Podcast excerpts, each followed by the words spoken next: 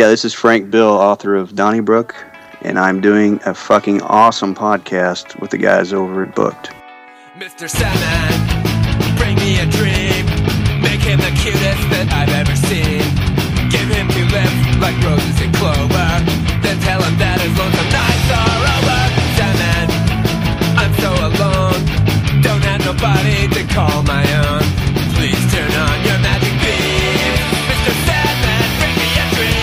Welcome to Booked, where two guys tell you about the books they're reading. I'm Livia Snedden. And I'm Rob Olson. The book that we're going to be reviewing this week, Doctor Sleep, by author Stephen King. A little bit about the author for anybody who actually needs to be told. Actually, and this is a funny story. Uh, uh, online uh, on Amazon, going to pull the information for the web for the episode. I'm looking at the Amazon page for the Kindle version of Doctor Sleep, and there's literally no author bio because usually there's like synopsis and there's an author bio and that goes into reviews and stuff. Literally no author bio. I had to click over to one of the other versions, like the hardcover version, actually find a bio, and I was like, for a minute, I was like, he's so big he doesn't need a bio. That's insane. Dude, it's so funny because I first opened our Google Doc. Yeah, first thing my eyes were drawn to is the bio, and I was thinking, like, do we really need to say anything about this guy? like, Yeah, exactly. Well, here it is for anybody who just crawl- you know came out of a coma, like a 40 year coma, and went right to listening our podcast, which would be awesome. If that happens, that'd be awesome. Stephen King is the author of more than 50 books, all of them worldwide bestsellers. His recent works include Doctor Sleep and Under the Dome, now a major TV miniseries on CBS. His novel 112263 was named a top 10 book of 2011 by the New York Times Book Review and won the Los Angeles Times Book Prize for Mystery Thrill- Thriller, as well as the Best Hardcover Book Award from Why Am I Reading This? Blah, blah, blah. He's Stephen King. He's written a bunch of tons of books. Um, recipient of 2003 National Book Foundation Medal for Distinguished Contribution to American Letters.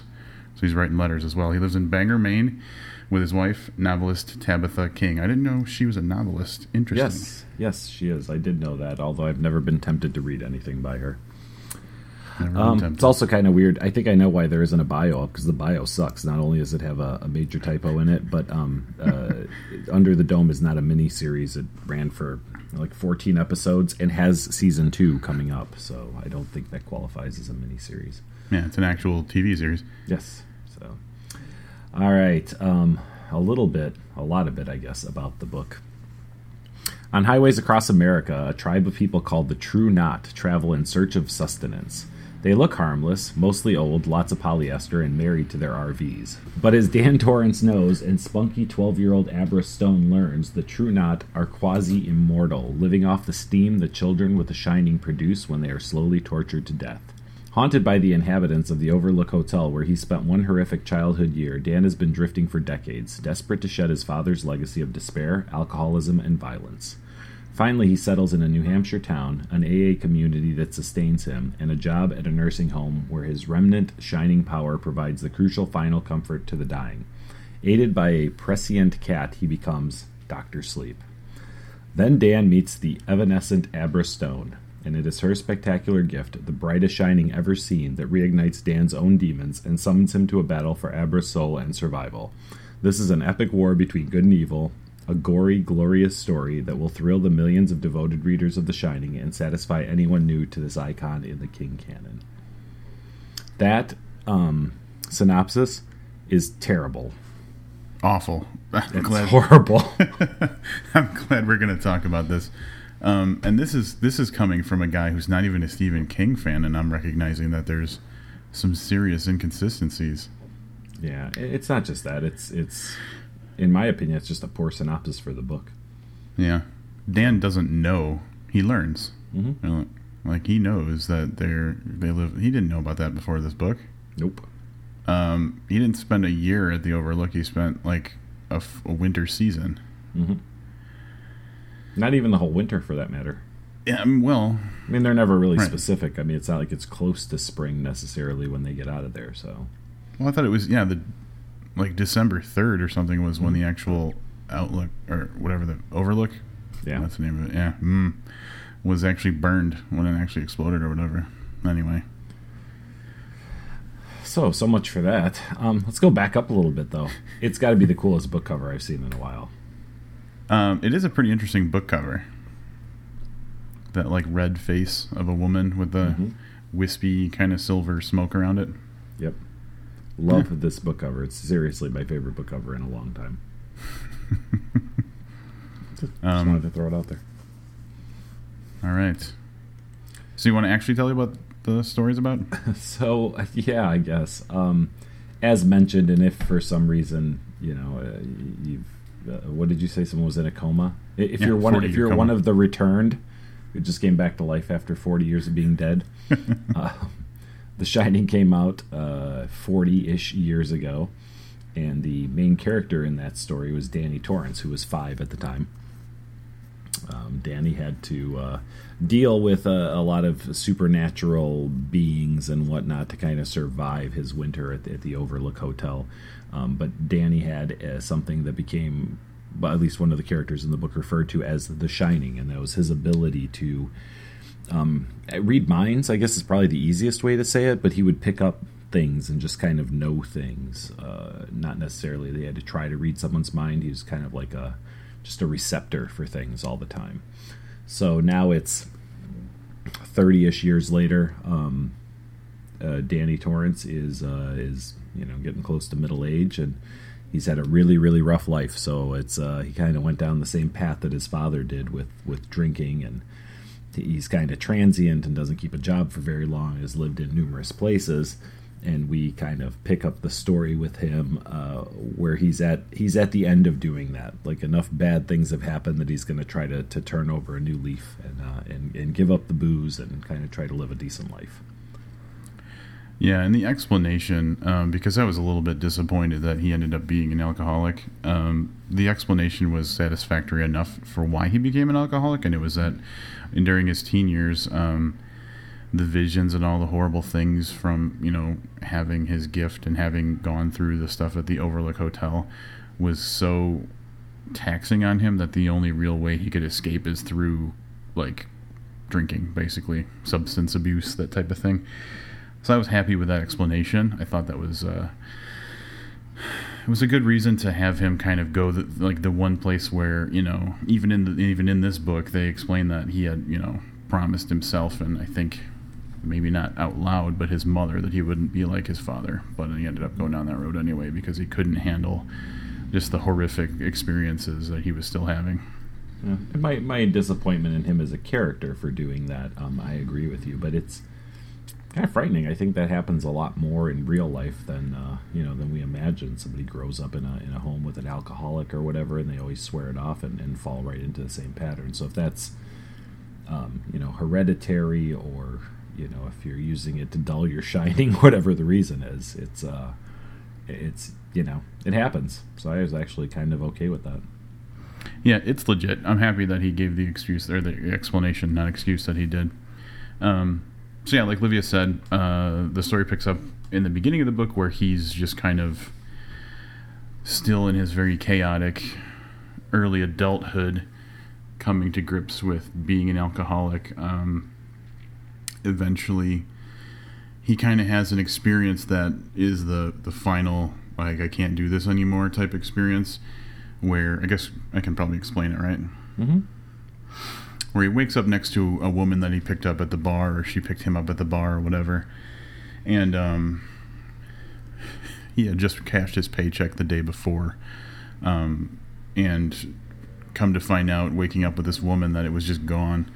So he was like in a, in a really sour mood about the situation and being having lost all his money and um, he, this is like his rock bottom moment where he's getting ready to leave and he's thinking about going through her wallet to see if she has any money to kind of make up for the fact that he blew his paycheck on on drugs for her. And um, eh, while he's you know kind of doing this like very low low thing um, her son kind of appears out of nowhere and um, starts going for a, a big mound of cocaine that's on the table in the living room. And he stops the kid and puts the kid with the still sleeping mother and um, right before he leaves is that kind of internal battle of do I take her money or not, you know, and he rationalizes enough to the point where he does kind of take some of her money and leaves her without saying anything. Um, which he feels guilty for uh, to a degree, and then later on, for different reasons, it becomes, you know, apparent to him that that was really the lowest moment of his life. Is that fair? That's very fair. Yeah. Um, and, and you know, probably, uh, probably rightfully so. It's a low moment, and it's the one that uh, you know the catalyst for his getting clean or, or trying to get clean. And uh, yeah, so he ends up in this in this small town, and, and he gets a job, and the book spends a little bit of time kind of jumping around um, years at a time, which is not something I'm I'm a big fan of. Mm-hmm. Um, I understand why it was important in this um, in this particular story, but over the course of that time, we see Dan Torrance get better as he gets a job, as mentioned in the thing at the the um, what's that called? Uh, the place Hospice? where people go to hospice. That's it. He gets a job at the hospice, but then at a certain point, we start picking up on on Abra, who is uh, who is the the you know main new character in, in the in the the Shining sequel. Um, and we start we see her from the day she's born, and then we get these flashes. You know, a couple chapters will go by, and we'll we'll jump forward two or three years and kind of check in on Dan, and then check in on Abra. Um, so that kind of takes up a, a good portion of, of the middle of the book. But there is a third entity that we kind of follow, and this was also mentioned in the in the synopsis: the True Knot. And here we have our antagonists for uh, for the book. Um, the True Knot is kind of a timeless, you know, so some some grouping of the True Knot has been around for a really really long time, and they all have um, the Shining um, in different versions. So. Uh, you know, one of them can make people fall asleep at a mere suggestion. You know, uh, others can mind read, others can locate people, and it's a group of people that basically survive. They're they're like psychic vampires. They survive um, off of other people that have the shining. So we kind of jump around along with them too, and see where they, you know, how they mature at least during the duration of this story. Yep. One thing I want to say about Dan settling down in uh, the town that he settles in, which I can't remember the name of. I just keep remembering Teeny Town. um, uh, that's where he sees um, Tony. After not having seen Tony for a long time, uh, he sees Tony and, and is kind of suggested in a way that um, like this is the like kind of suggested that this is the place that Dan should settle down. Like it's a good place for him and that's why he gives it a shot. Um, so there's a little bit of a fate element or uh, you know something that's a power outside of his control is is suggesting that he stays here. So it's not just coincidental. Um, there's actually kind of almost like a, a method to to him settling down where he was. There are no coincidences, that's for sure. Especially not in this book Yeah. we will talk about that.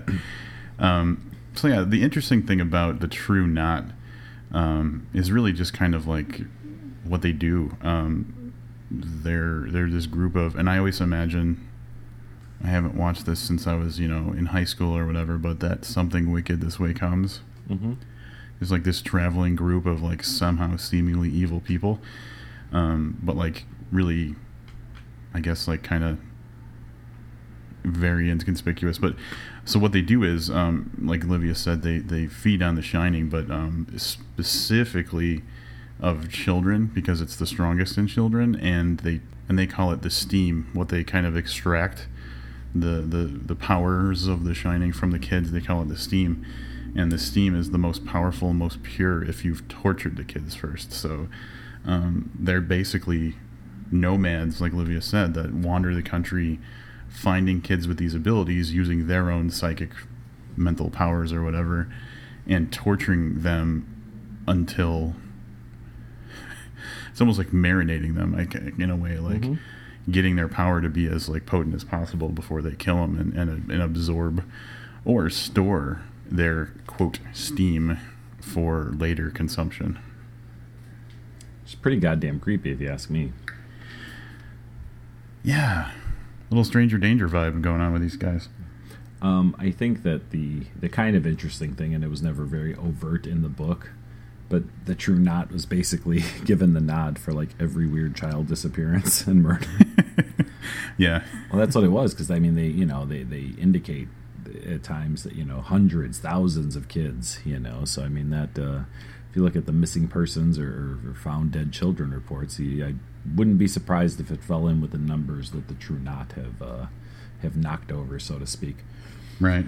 Um, the one character worth mentioning, um, and, and there are some decent characters in the True Knot, I think, but Rose the Hat, who is the ringleader for um, for the True Knot, uh, in my opinion, just a terrific character. Rose is like the ringleader. Mhm.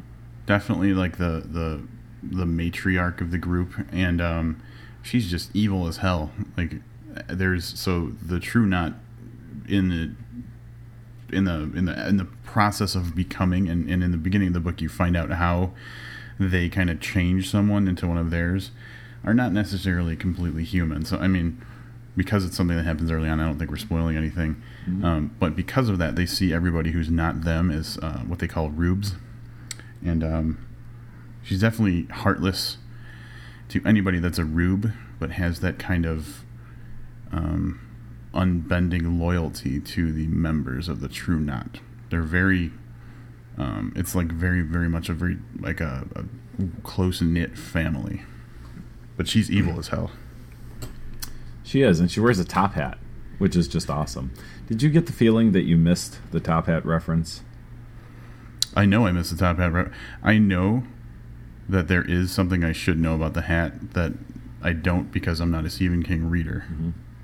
And I haven't read all of King's books, but yeah, I definitely had the feeling that yeah, that there was something about the hat that that didn't um, that didn't connect. So if you want to shoot us an email or a message on Facebook, let let us know what we missed about um, Rose the Hat's hat, if you know or if you've already read the book. Yeah, I, I you know I have my theories, but I think because I'm not a Stephen King reader and definitely no historian of, of the the characters of his different books, it's totally over my head. Mm-hmm. But it was obvious that that had some strong significance. And and it took a while into the book to figure this out, but since they mentioned it in the synopsis, I was really wondering because I actually expected Doctor Sleep to be a bad guy. The bad guy, yeah. Well, and and then the weird thing was the the first True Knot character you meet is a woman that can suggest to people they go to sleep and they do. And I, I, I kept trying to figure out how this character that very obviously didn't seem really important got a book named after him. right. So, but uh, yeah, tell tell the folks why uh, why he's called Doctor Sleep.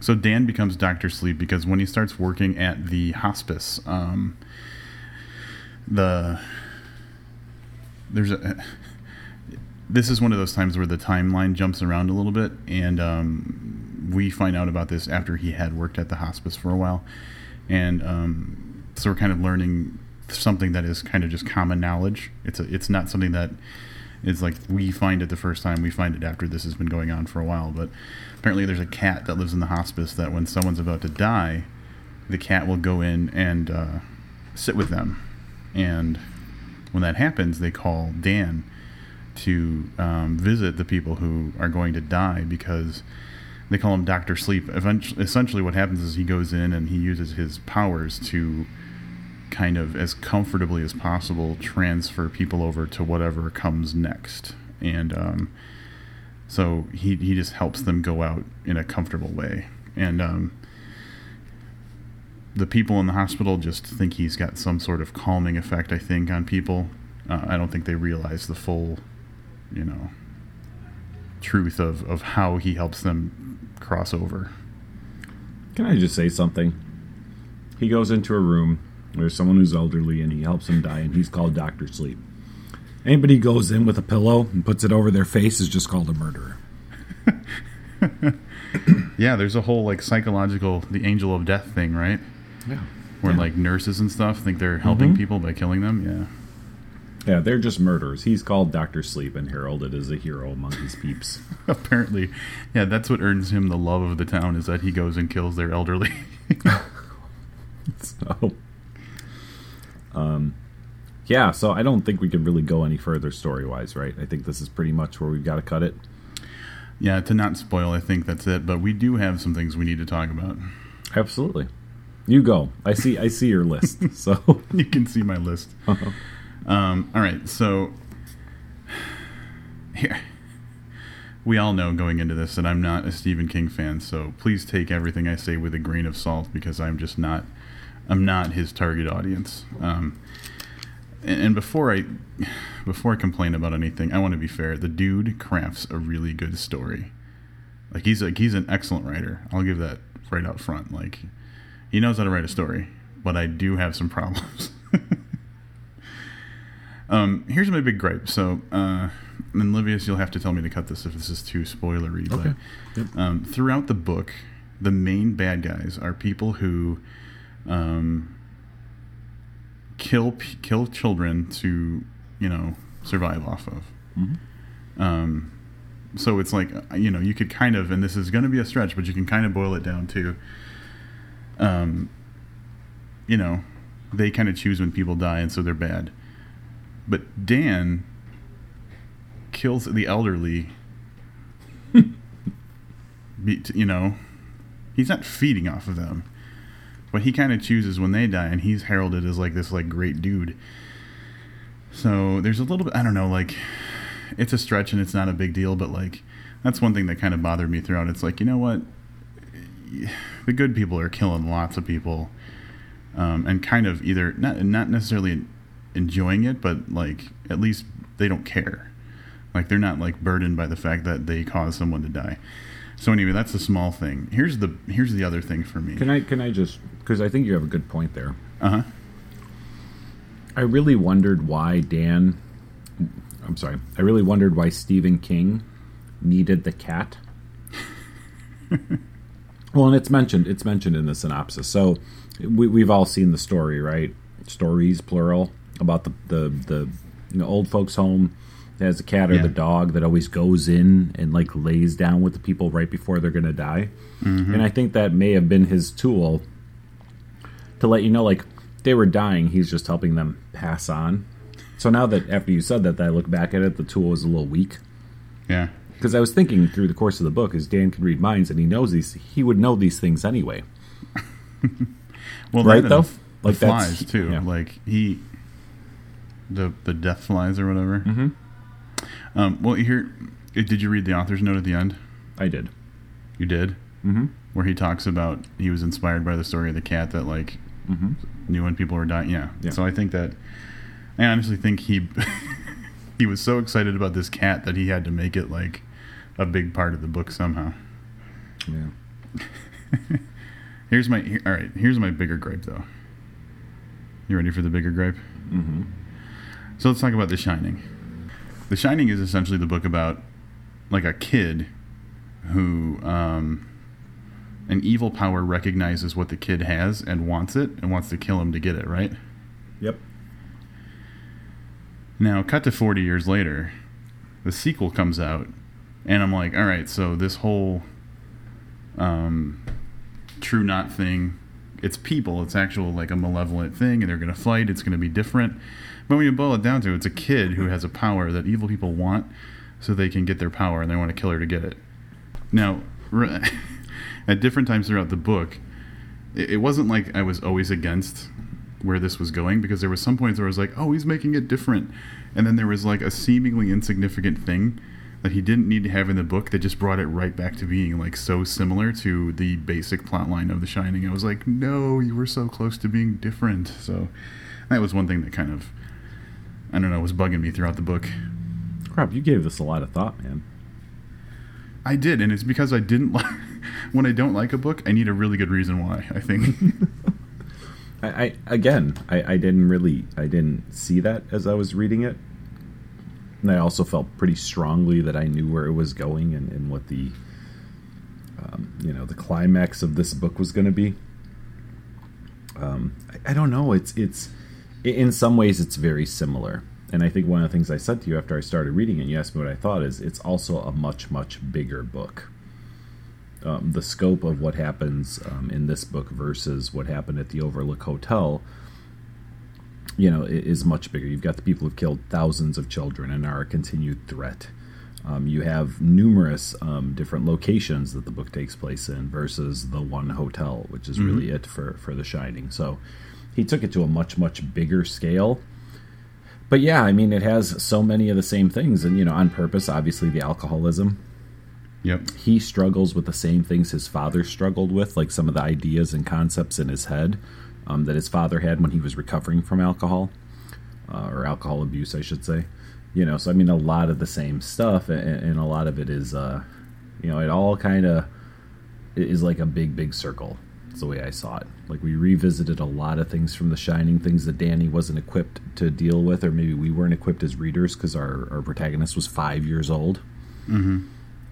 And for him, it was a scary lady in the bathtub versus an adult look at at these horrors and these powers that he has and stuff. So, yeah, in some ways, I think it's almost a I don't want to say a retelling because obviously it's, it's vastly different. But yeah, I think that you're right. The gist of it was all still there. Kind of the the you know having a child, even though at this time the majority of the book Abra's she's 15, I think 14, 15. Mm-hmm. She's considerably older.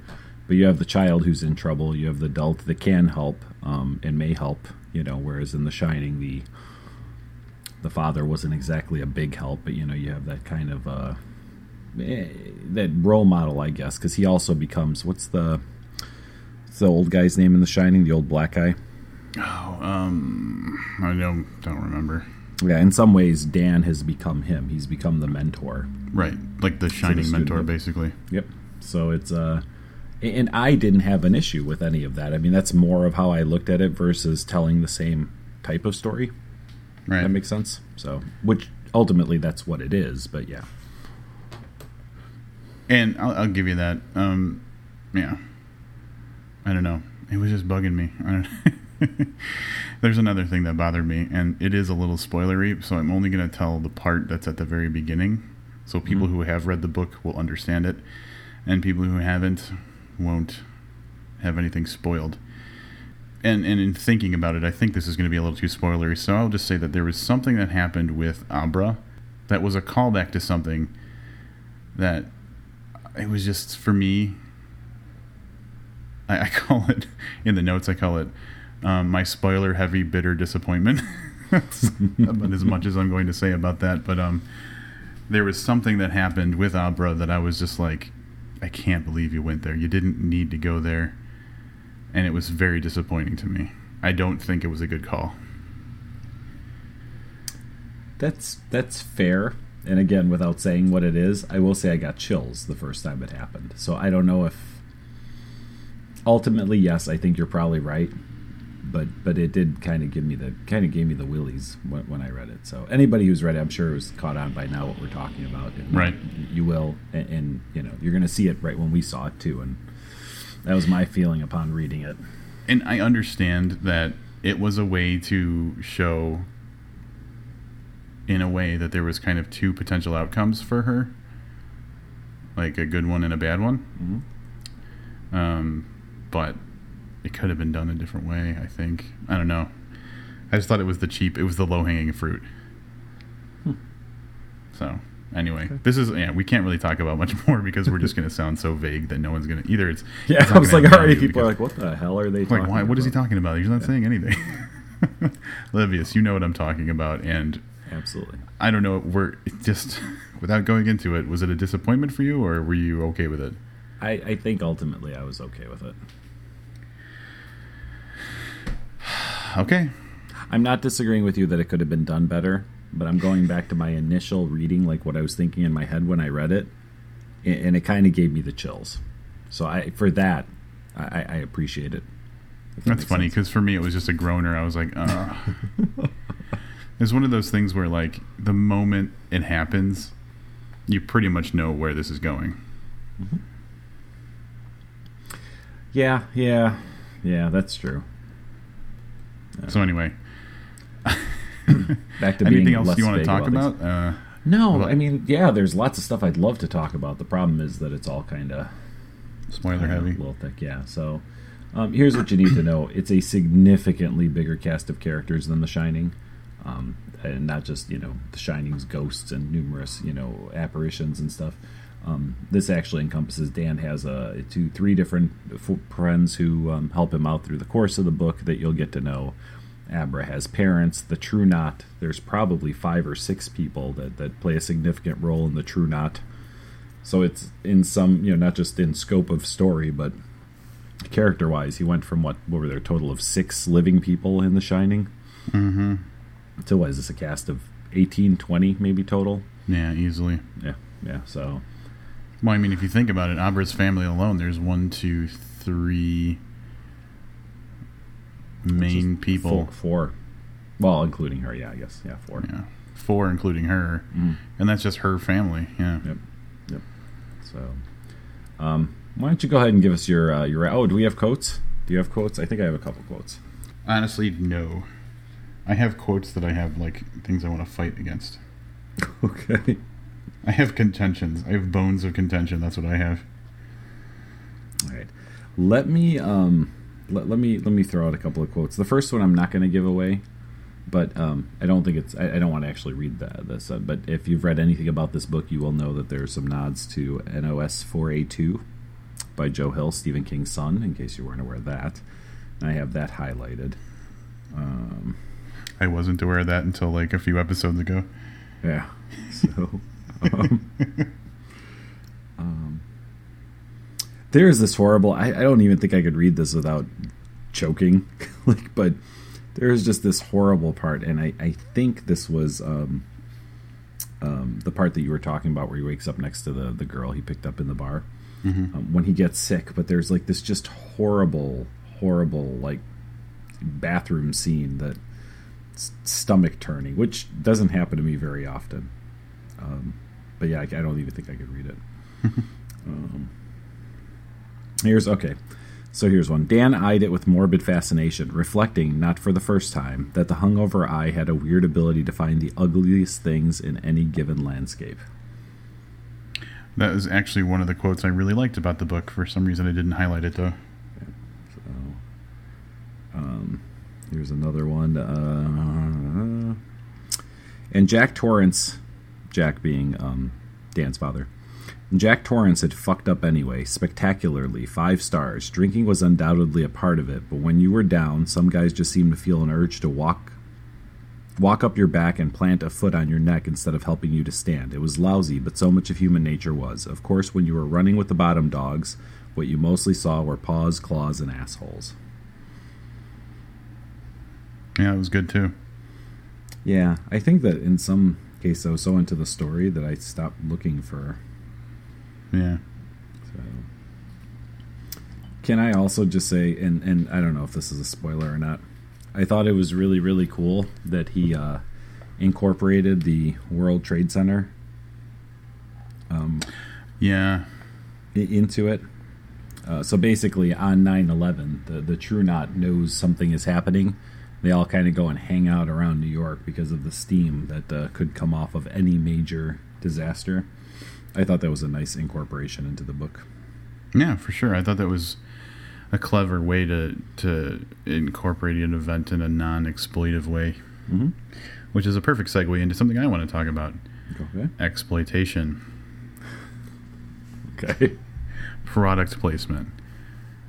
Anne Rice got nothing on Stephen King when it comes to product placement in this book. We were talking about Gripped and how it actually like incorporated real life things into the book, which was refreshing. This book, man, you couldn't go like four pages without some pro like a product name getting dropped somewhere. Um, some of the notable ones were they were talking about a book of some sort, and uh, Abra said it's on my Nook, which I think is Stephen King's big fuck you to Amazon. Uh, yeah, very well could be. um, there, but product placement was huge throughout the book. Everything was a brand name. Someone was getting in a truck, and it wasn't a truck; it was their Tundra. Um, iPhones and iPads all over the place. Uh, I think even like food, like um, like food and cigarettes and everything had some sort of brand name involved in it. Yeah. Yeah. Which I'm not fighting. That's mm-hmm. fine. I'm just saying it was really noticeable. I'm just trying to think. Like, is that though? I mean, is that the easiest way to communicate the point you're getting across if you're writing a modern book? I think it's almost impossible not to. Like the effort that it would take to not brandify a story set like in 2012, 2013 is almost not worth it. Oh, it almost gets worse if you go back further. So let's think about this for a second. If you're writing a book that took place, if you're writing it now, but the book took place in the 70s, wouldn't you be even more likely to mention whatever the hot fads were then? Oh yeah, you know, for authenticity, for the sake of Yeah. authenticity, yeah, Mhm. Yeah. it's true. Interesting. Um, another thing, Mhm. did you notice that um, Stephen King may have, in one way or another, kind of like subtly been making some casting hints for the upcoming Doctor Sleep movie? No, that completely eluded me. The first time Abra meets Dan in person, they're describing he's describing Dan from Abra's perspective, Mhm. and she says sort of like Jax Teller from Sons of Anarchy. Oh.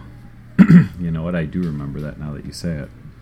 Uh, I'm like, all right, so I know that Charlie Hunnam's got a really good chance of being Well, after he's done with Fifty Shades of Grey and Fifty Shades he's done with Grayer, Christian Grey. yeah, yeah. Um, yeah, that's yeah, that's certainly So again, not holding that against Stephen King, I just thought it was notable. Interestingly, and I know you don't watch, but you, do you know that he made an appearance on Sons of Anarchy? Stephen King did. Mm-hmm. I only watched up to like the third or fourth season. I don't remember exactly, but I don't remember seeing Stephen King. He was uh he was like the cleaner that they called in for a job that they did. He like showed up and I think he Like might have made all the- mumbled a couple words. Yeah, like he's the guy who shows up and gets rid of the body and cleans the place up. Really creepy dude. Yep. That makes sense. Stephen King is super creepy. If he showed up at my apartment, I'd be like, I don't have a body to throw away. Like that would be my natural reaction. uh, I don't really think uh, I don't really think I have any more quotes. Um, the couple that I'm looking at seem very spoilery in retrospect. yeah. I'm ready to wrap up if you are. Yeah, I am. You go ahead. I, I get the feeling that we'll we'll end off on a more positive note if I go second. Um, all right. I'm not a Stephen King fan. I read this book because, I mean, you almost have to when you do a book review podcast about, you know, um, books that are new and noteworthy. And the sequel to a book written 40 years ago by arguably the most well known author in the world uh, comes out. There's really no way to avoid that one. Um, so I gave it a fair shot. And I even went back and um, I audio booked The Shining just so I knew the story of that. And I even watched the movie The Shining as well uh, in preparation. So I did my work. And um, I don't know. Overall, I just didn't like this story. I, I think there were some thing like had I not gotten some serious disappointments, like 80% into the book, I probably would give it a higher rating. But there were some things that I just don't think should have happened, and he went there. Um, other things I didn't like care for, but I understand the motivation and the need for them, so I'm willing to forgive. But overall, there were just enough things for me that made it, I don't know, almost a disappointing read. But like I said, Stephen King is a great crafter of stories. He's a great storyteller. Um, it's not like uh, it's not like a James Patterson situation where he's a he's a selling monolith, but his books are just totally worthless.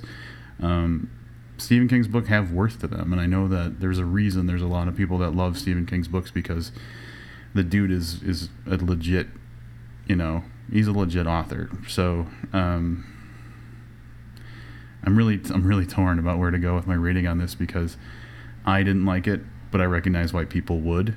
Um, but I got to go with my personal gut, man. This is going to be a two and a half for me.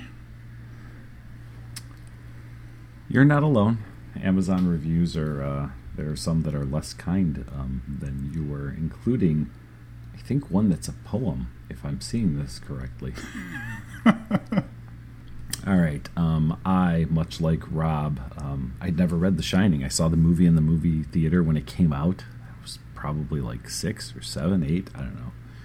hadn't seen it since, but it's you know pretty prevalent pop culture, so I was very familiar with it.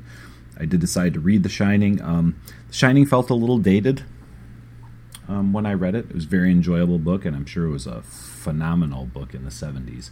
Um, so I also did my homework. I did not watch the movie, especially after Rob. Maybe we'll talk a little bit after the, we're done with the wrap ups about his opinions on The Shining, the movie.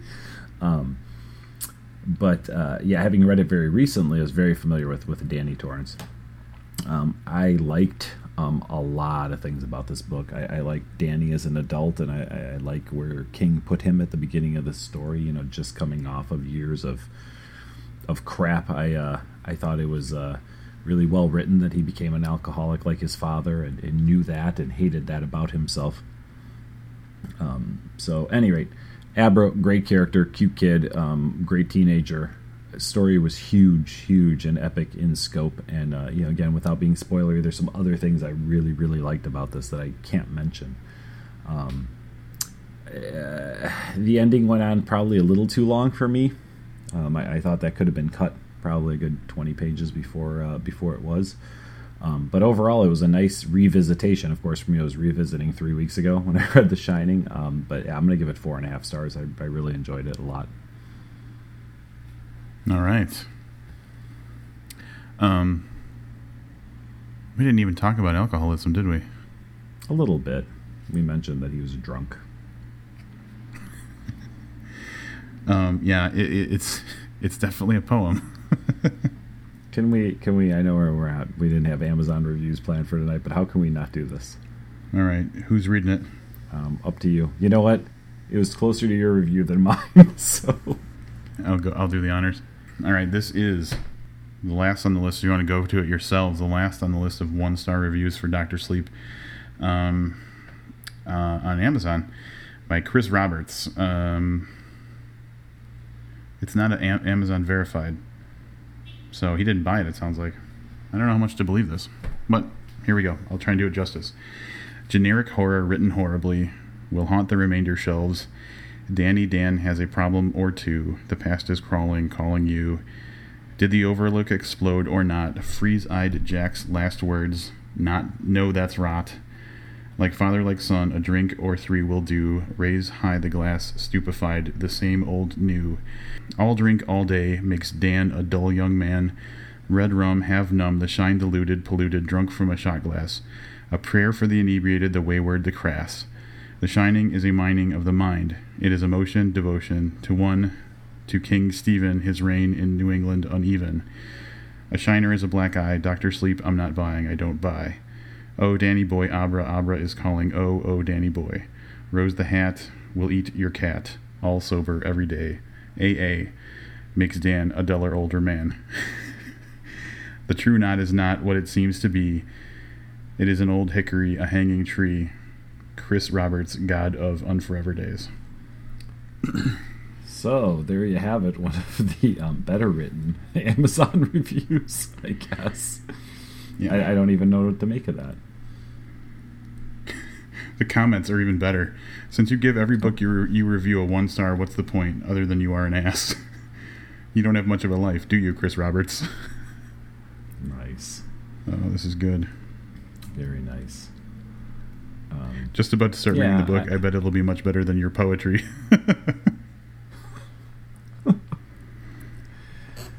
And again, we see a, a trend in one star reviews. Here's someone who wrote a one star review, says they're not buying the book because it's too expensive. Therefore, it is a one star review.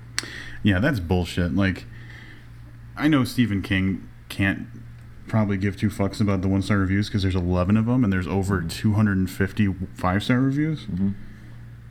But it's bullshit to do that to anybody. Yep. Oh, I, I agree wholeheartedly. Here, here's another one that's interesting. I had to quit reading this book because of all the F and other vulgar words. I realize King is one of the elites, like the movie stars who feel free to clutter their books and movies of vulgarity. I, on the other hand, do not have to read or watch their crap. Did you think there was a lot of profanity in this book? Nope. Okay. I was starting to think maybe I'm just so jaded I didn't notice any of it. Like, that's yeah. Okay. Too many F words. Yeah. Thanks, thanks, Joyce Cravens from uh, Carrory, Mississippi. Appreciate your input. Yeah. Some people are stupid. 300 five star reviews. Mm-hmm. People love King, dude. So 30 times as many five star reviews as one star reviews. Yeah, but zero or zero. I don't even know how you'd say that. A lot less poetry in the one in the five star reviews. Probably, yeah. There's probably not a lot of people doing poems in the five stars. Dude, so what did you think of the Shining movie? I know that, that we're now going to do a mini review on a movie that's, you know, 35 years old, but You watched the movie, right? I saw it when I was like eight. It's terrible. All right. Um, without going to my notes, I posted my thoughts about it on a forum somewhere. The first thing is that every goddamn scene had this really slow zoom in or out. It drove me nuts. It like I understand it was supposed to make the movie creepy or like feel claustrophobic from what I've read. Really, it was just really annoying. Like just you know, I don't know. It, it didn't. It just bothered me. It, it distracted me more than anything. And then um, it deviated so far from the book um, in a lot of really bad ways. Like the end of the book. All right, or the end of the movie. We don't have to worry about spoiling the movie, right? No, I'm pretty sure. Yeah, we're good. Um, the end of all right. So the end of The Shining, the book. Um, the the boiler explodes and the the hotel burns down, which is you know kind of weird, but it works. The end of the movie, The Shining. I can't make this up. There, so there's a hedge maze in the movie. Um, it's one of the big, you know, it's one of the things that the hotel is very proud of. They have this like really nice hedge maze, and it's like you know ten or thirteen feet high hedges, and it's really big. Um, so when Jack goes crazy and starts trying to kill his wife and kid, Danny runs out to the hedge maze because I guess earlier in the movie, him and his mom had walked around in it. So I don't know why. Maybe he felt safe in there. I don't know. Um, runs out to the hedge maze, and Jack is following him and trying to find him to kill him. But um, there's this one scene. God, it's so annoying where they're you know Jack is following chasing Danny around for a long time and then finally they show Danny stop in his tracks and it's winter so there's snow everywhere um, and since no one goes in the hedge maze there's no footprints so it's very big and um, Danny stops at one point backtracks and this is like a minute of him backtracking like stepping back to his previous steps and then jumping into the hedges like to the side so like at one point it's going to look like his footprints just end and he disappeared that was the big I'm getting away from my psychotic father um, plan, and it worked.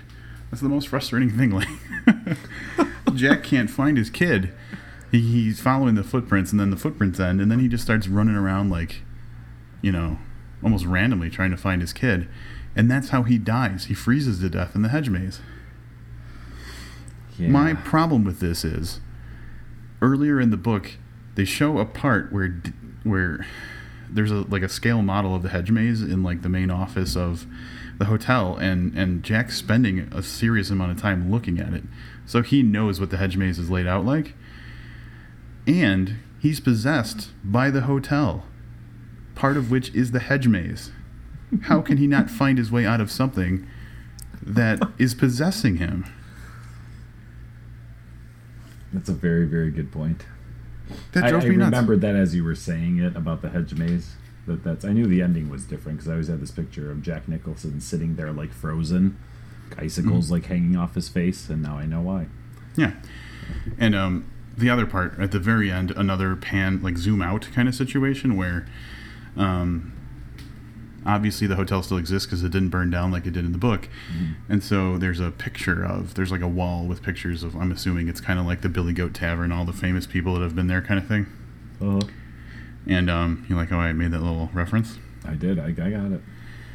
And so it's zooming out, and well, actually, it's kind of zooming in to this one picture, kind of in the center of a party from like the 1920s or 30s or 40s or whatever, with a bunch of people, and it's obviously kind of the scene from that he hallucinates in the in that grand ballroom area or whatever, where he's like drinking and everything. Um, and uh, there he is in the picture, front and center, as part of the group. So that's Kubrick's way of saying he now is part of the hotel.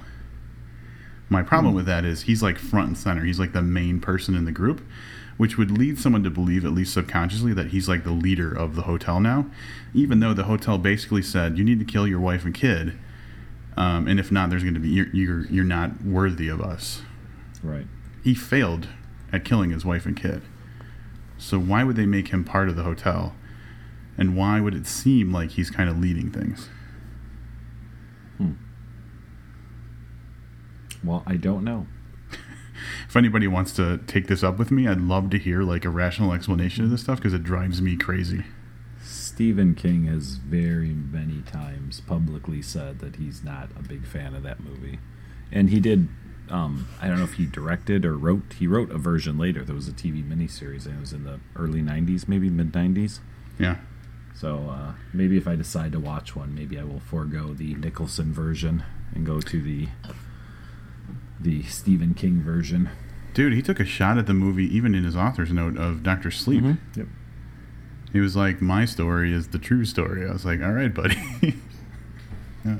I was really the one thing I was really surprised. I knew that there was a different ending, and I don't know where I'd read that or heard that or whatever. I was really surprised the twins, the twin girls, like the most iconic, like horror image of the '70s, or the two girls standing in the hallway. Yep.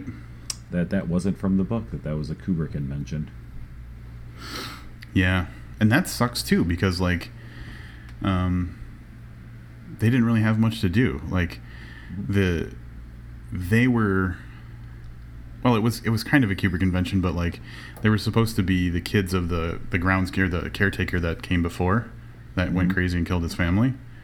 Oh, okay. So it was inspired by those. So the um the bathroom scene where Nicholson's talking to the the former caretaker and he figures out that like the guy doesn't know what he's talking about. You know what I'm talking about? That's the guy. That's the former caretaker who was mentioned in the book that went crazy and killed his whole family and then killed himself. Right. Yeah. Well, he's in the book too. Right. Yeah. He's But the I think that, that- yeah. um, talks when Yeah. he's locked up in the freezer. Yeah. Yep. All right. That's probably enough. We probably had enough Torrance family drama for one night. Huh? Yeah. Probably. We got some other stuff to talk about anyway. We do. Um, so it's October. You know what that means? It's Booktober. It's Booktober. um, it is the month in which Lit Reactor um, has chosen the booked anthology to be their book of the month for their discussion club, and that is up and going, and uh, already quite a few people talking. Yeah. Tons of comments going on. So very cool. Um, you, joining that portion of Lit Reactor is absolutely free. You can join the conversation. Please do if you've read the booked anthology or you want to just get some insights into it. Um, you can do that. You can also purchase the ebook if you promise, totally promise, to go and talk about it on Lit Reactor. You can get the ebook from bookedpodcast.com for half off. So use the discount code LR50, capital letters LR50 and you'll get half off, bringing that ebook price down to a very nice four bucks. That discount code stands for Livius Rob 50. Very nice, sir. Um, dude, do you realize not only is that half off the ebook, but that's like a million percent off the price of buying um, the paper book. oh, are we going to talk about this now? Yeah, yeah. Listen, here's the thing people were warned. Did I not warn people? You did. In your in your in your defense, mm-hmm. they should have seen this coming. Yeah. Do you remember that conversation? Yeah, yeah, yeah, yeah. That is ring. You did say that. Now, yeah, And I told people it was going to happen. Everyone was like, "Oh, this is just Livius trying to be funny." Blah blah blah. No, no, no. We did it. We did it. We had the book out there for a little while. we let people buy it at a reasonable price, and then we decided enough with that. We're pulling the book, and then we're driving the price up. And now, now, do you know how much you can buy one of those copies from? For? last I checked, it was like forty eight hundred dollars. Oh yeah, no, no, no. That was the old price. The new price, five thousand six hundred and seventy-eight bucks. oh man, I should have bought mine today earlier. You should have, but you know what, Rob? You can buy one from me right now, eighteen hundred bucks. Eighteen hundred. PayPal me eighteen hundred bucks. I will send you a copy of the booked anthology. That's a steal. It is a Nineteen hundred if I want it signed, right? Well, yeah, of course. So uh, anybody who wants a copy at the not five thousand six hundred and seventy-eight dollars, um, hit me up. Eighteen hundred bucks. All right, so um, if um, if you decide to hold out a little longer, hopefully within the next couple days, um, or maybe by the time you listen to this, it's already been resolved. We had some distribution issues, so we made some efforts to change things around a little bit so that the book was available immediately when you ordered it instead of uh, showing as two to three weeks. So um, there was a little gap. It didn't go uh, seamlessly because obviously when you publish a book, nothing works the way you want it to. Um, but in the next couple days, so before the, I'll say, 10th of October, it should be in stock for the regular 15.95 price. Um, and those people selling it for six thousand dollars will look like fools, and so will Livius. Well, yeah, but if you want one now, I'm just saying, PayPal me some money. If you can't wait, Yeah, if you can't wait. I mean, by the time you get it and they ship it to you and everything, Booktober will be almost over. Booktober. So, any rate, four bucks for the ebook. Go to bookedpodcast.com. Go to the booked store, upper right hand corner. Um, enter in L for Livius, R for Rob, 50 in capital letters, because that's how we actually spell our names. And uh, four bucks, and get on it. Join the conversation. You can even get a PDF if you really, really, really must. Yes, if you're that archaic. And I will say, nobody has bought the PDF yet. I am I'm shocked. I'm, I'm shocked watching it like this. a hawk. So I'm gonna, the moment someone buys the PDF, they're getting an email from me, and they're and it's just gonna be like, "Why?" Yeah, that's what I was just thinking. There's people who have tried, but Rob has talked them out of it. like, hi, thanks for your recent order. I just wanted to check and make sure that you really wanted the PDF. Why would you want the PDF? We have this really beautiful Mobi copy that you can get for your uh, for your Kindle or whatever. I'll be like, anyway. "Send me a thousand word essay about why a PDF is the chosen method for you." God, it's so horrible, so horrible. All right. Uh, the next bit of news, um, I'm getting I'm getting a little jealous. I'm a little green with envy, and I'm thinking, I'm thinking Livius might be breaking up with me. I'm getting those hints, you know, like in a relationship, there's always some hints that you're like, oh, I don't know what's happening, but I, I I'm starting to worry that like someone's stepping out on me. The writing is uh, is on the wall. Announced by that alarm, whatever that was in the background there. yeah, the, the writing is on the wall. What Rob is referring to, um, first to clarify, I know we had said a couple episodes ago we called Michael Wilson out on uh, the Nosferatu episode that we recorded. and We thought maybe we broke the This Is Horror podcast. I assure you that podcast is not broken. Um, we had some major technical difficulties for the Nosferatu episode. It is unknown at this point if that will ever air. But I did uh, join the gentleman at This Is Horror um, just earlier today, where we talked about a variety of topics, nothing very specific. Um, yeah, there was no specific plan. It was a kind of like an interlude episode, like will we do that kind of thing. So uh, look for that soon. Um, and who knows? Maybe I'll pop up on another episode yet to be determined. Getting worried, man. I'm getting worried. I'm in high demand, buddy. Podcasts want this guy. in unrelated news, I just want to say this before I forget. Um, I am holding auditions for a, uh host for a podcast. Can't really say what the content is right now. That's awesome. Oh, please, please send in your no, seriously, send in your audition tape. I guarantee you that whatever Rob's talking about, we will play it on this show. Oh my god, yeah, yeah. Oh, that would be so cool if people sent in like podcaster co-host auditions. Do it. That would be so cool. Absolutely. What if we? Can we give a prize to the best one? Um, sure. Do, do we have anything worthwhile worth giving away? They would host. They would co-host an episode with us. Oh yeah, sure, absolutely.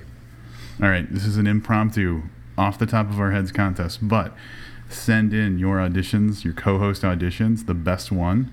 Um, we're not going to put a time limit on this, just you know, depending on how many responses we get. The best one, um, you'll get to co-host an episode with us. Should we disqualify people that have already been on? Um, yes, we probably should. Well, let's let's just do this. Let's just disqualify two people. Sean Ferguson need not apply. David James Keaton need not apply. All right. So if you have hosted, it's not going to disqualify you. And if we decide that it's not fair to other people, we might just give you a different prize. There you go. Boom.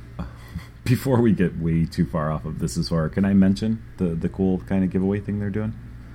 Oh yeah. Sorry, I totally interrupted everything you were talking about. Oh no, no, that's okay. Um, this is up Tuesday, October eighth. Um, so just a few days. So if you're listening to this over the weekend, um, you still got time.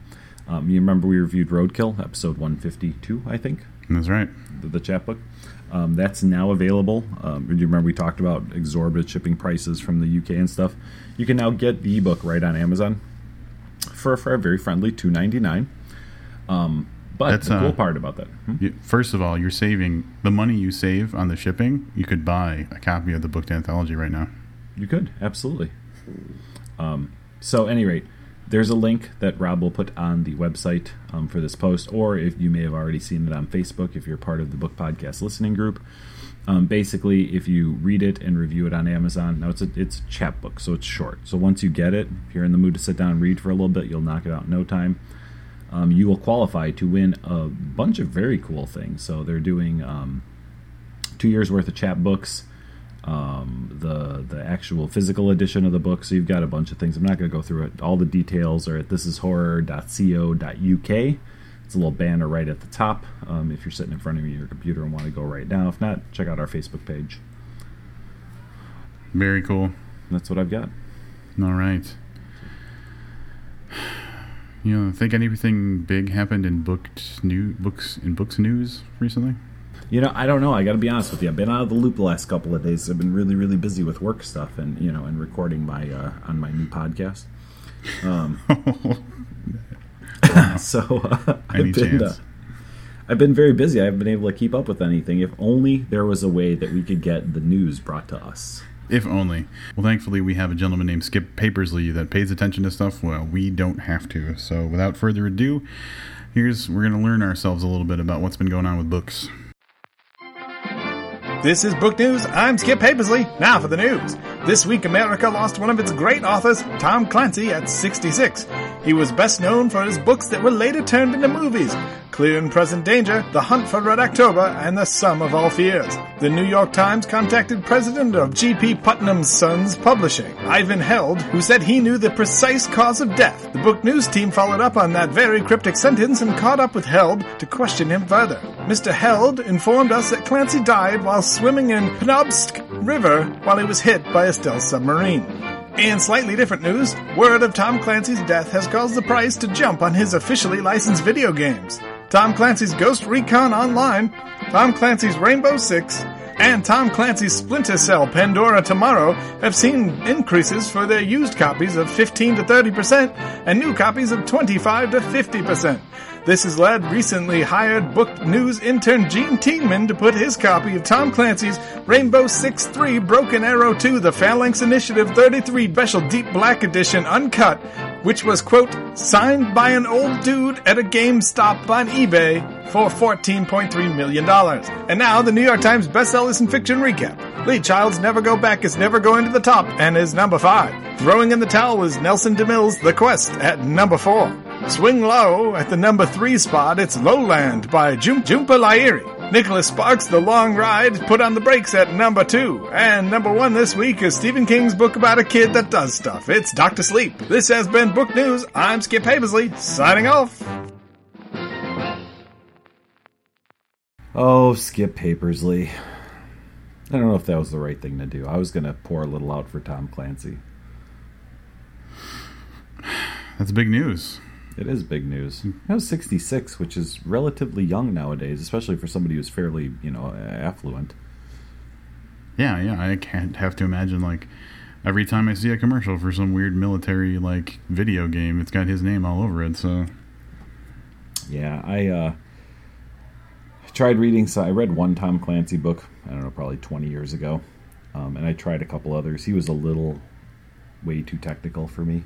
no, he's one. Of, yeah, Yeah, well, well, his actual job, I shouldn't say his actual job because he made millions, I'm sure, in books. Um, his other job was he used to write like technical manuals for the military. So it's not a big surprise that some of that crossed over into his fiction writing. yeah. But yeah, lengthy three, four page descriptions of like an airplane engine and like the speed of, and I'm like, I, all right, I get it. It's like a super plane. That's one sentence sums it up for me. That's all I need to know. but he's like wingspan, and you know, Like, oh, We should go see if that one dude wrote a poem about any of Tom Clancy's books. God, fuck that guy. that's that's where I'm at with that guy. All right. Oh. All right, what else do we got? We do have kind of a cool announcement, right? Or is Yeah. this, does this serve as an announcement? Are we going to officially break to the world where we're going to be in six weeks? Yeah, booked is going on the road again, everybody. On the road again. I can't wait to get on the road again. There's no way that's not going at the end of this. Oh no, I know. I, I thought you'd just leave it right where it is. That's it. I just cut right to the keep reading, and then we're done. Um, we're going on the road again, November sixteenth. It's a sa- it's a Saturday, Indianapolis, Indiana. I think the venue is still to be determined, but the date is set. Noir at the Bar, Indianapolis, hosted by C.J. Edwards, the head guy over at Full Dark City Press, who also joined us in Indiana, uh, in Corydon, Indiana, for the Noir at the. Po- What was that going to be? I'm sorry. The- I don't know. Oh, I don't know what that was going to be.